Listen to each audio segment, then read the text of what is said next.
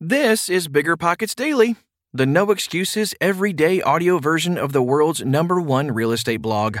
I'm Tyler, and each day I read you short, digestible articles from biggerpockets.com. You can scroll through the catalog and see which titles catch your eye, or just make this a part of your daily ritual. Okay, almost time for the show. We'll get right into it after this quick break. This show is sponsored by Airbnb. Did you know that a long time ago, before I ever started my real estate business, I turned one of my first primary residences into an Airbnb? And that's the extra income that I needed from Airbnb that gave me the confidence to go out and work for myself and eventually quit my nine to five job. And now I have dozens of Airbnbs all over the country. I've even partnered up with the old David Greene on a recent property in Scottsdale to take our portfolio to the next level. And of course, we host it on Airbnb. But you don't need to be a full time real estate investor to start on Airbnb. As a matter of fact, I was self managing 10 properties while working my nine to five job, so I know anybody can do it. Think about it this way you're looking for extra income and going on a vacation. Wouldn't it be great to rent out your space and let your property pay for itself while you're gone? I did this one time. I pitched my wife and my roommate, because we were house hacking, on the idea of renting out our home, and it paid for all of our expenses on a trip to Mexico City. So go and give it a try. It might just change your life, just like it did mine. And I really do mean that. Your home might be worth more than you think. Find out how much at airbnb.com/slash host.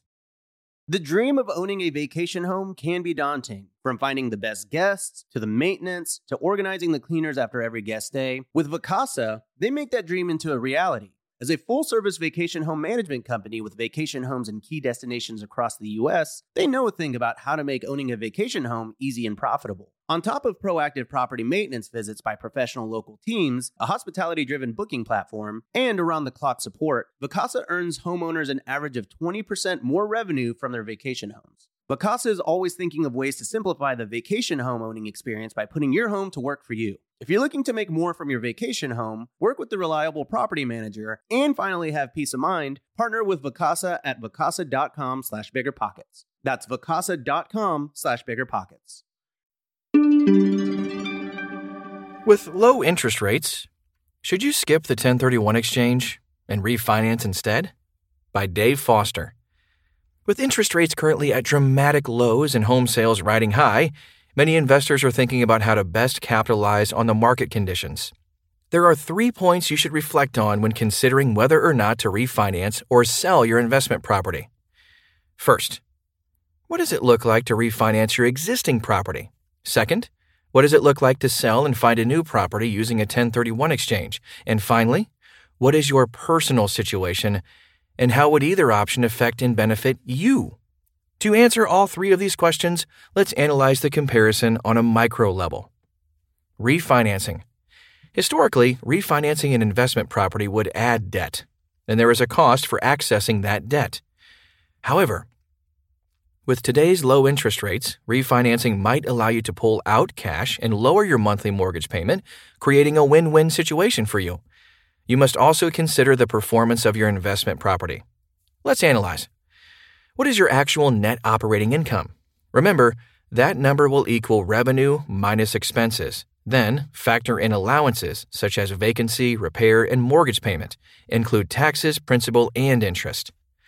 Consider the appreciation potential of your current property and the path of progress factors that make this property attractive and could potentially increase its income producing capabilities or value over the next couple of years. This positive potential is a driver in determining whether you keep it or decide to reinvest in an area with more revenue generating opportunity or better appreciation.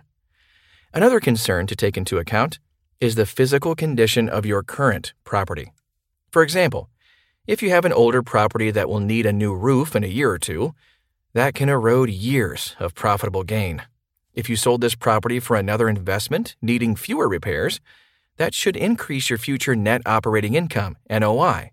The questions to ask yourself are 1. What is the current NOI of the property? 2. What is the projected NOI if I keep the property and refinance? 3. If the property is a marginal producer now, what will happen after the refinance? Make sure you are comparing the apples in your basket. Selling your property using the 1031 exchange. Now let's take a look at the sell side of the question. However, before we drill down into the nitty gritty of selling your investment property, let's define a 1031 exchange. What is a 1031 exchange? A 1031 exchange is a process that allows investors to defer the capital gains and related federal income tax on the sale of investment real estate by replacing it with other investment real estate. Basically, you indefinitely defer the capital gains tax and depreciation recapture that would normally be owed from that sale. You can continue to do this in future sales or purchases as long as you use another 1031 exchange how a 1031 exchange impacts your decision to sell or refinance. The main question is if you decide to sell using the 1031 exchange, what can you buy? If all you can purchase is a property similar to what you currently own, refinancing might be a better fit for your situation. If you find a property that will perform better than your current one does, then selling is optimal you will have 100% access to your equity with the 1031 exchange for a property that's a better performer than the one you currently own. Also, take into account the deterioration potential. When a correction happens in the market, people flee from less desirable areas, making it more difficult to rent productively. Let's use Denver, Colorado as an example. As Denver becomes more populated, housing prices are soaring and residents are more willing to commute farther in exchange for cheaper rent. If the market softens in Denver and it becomes cheaper to live closer, a rental in nearby Watkins might not be a great investment, as it becomes harder to rent out and the area experiences higher vacancy rates. Are the properties you own positioned to survive a correction? If so, refinancing might be a good opportunity. If not, Selling the investment with the 1031 exchange is a great option to take all the equity and put it toward a better property closer to the city. Sell and complete a consolidation or diversification exchange. Another option to consider in a 1031 exchange is consolidating your investments with a consolidation exchange. If you have four residential properties worth $100,000 each, selling them to purchase a $400,000 property, perhaps in commercial real estate, could result in a higher return on investment, ROI. With the consolidation exchange, you can accomplish this without having to pay tax on the properties you've sold.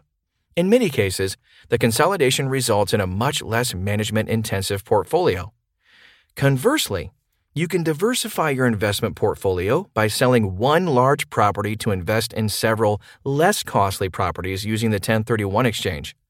These options all lend themselves to our final topic the evaluation of your situation.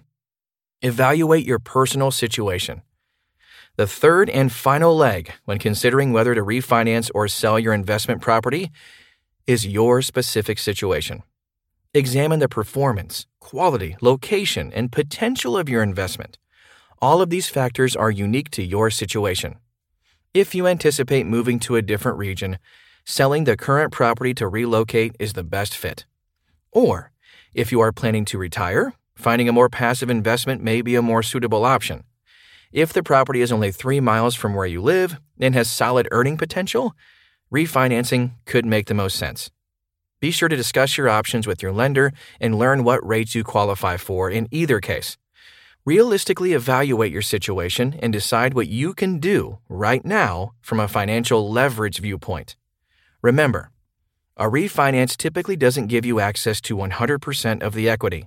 In a sale with a 1031 exchange, you have access to 100% of the equity for reinvestment purposes. You can always consider selling, then refinancing the new investment to pull out equity without being taxed. On a high level, examine the performance analysis of the current property. Think performance potential versus potential in the market. Analyze the deterioration potential, appreciation, and quality of your property and your position for what benefits you the most. Then, become a Microsoft Excel nerd, break open a spreadsheet, start those comparisons, and let the games begin. All right. Thanks for making this show a part of your hump day. You know what else happens every Wednesday? Bigger Pockets webinars. They're live and free. You can register at biggerpockets.com/webinar. Plus, if you're a pro member, you get unlimited webinar replays. What are your plans tomorrow? Hopefully, they include another episode of Bigger Pockets Daily. See you then.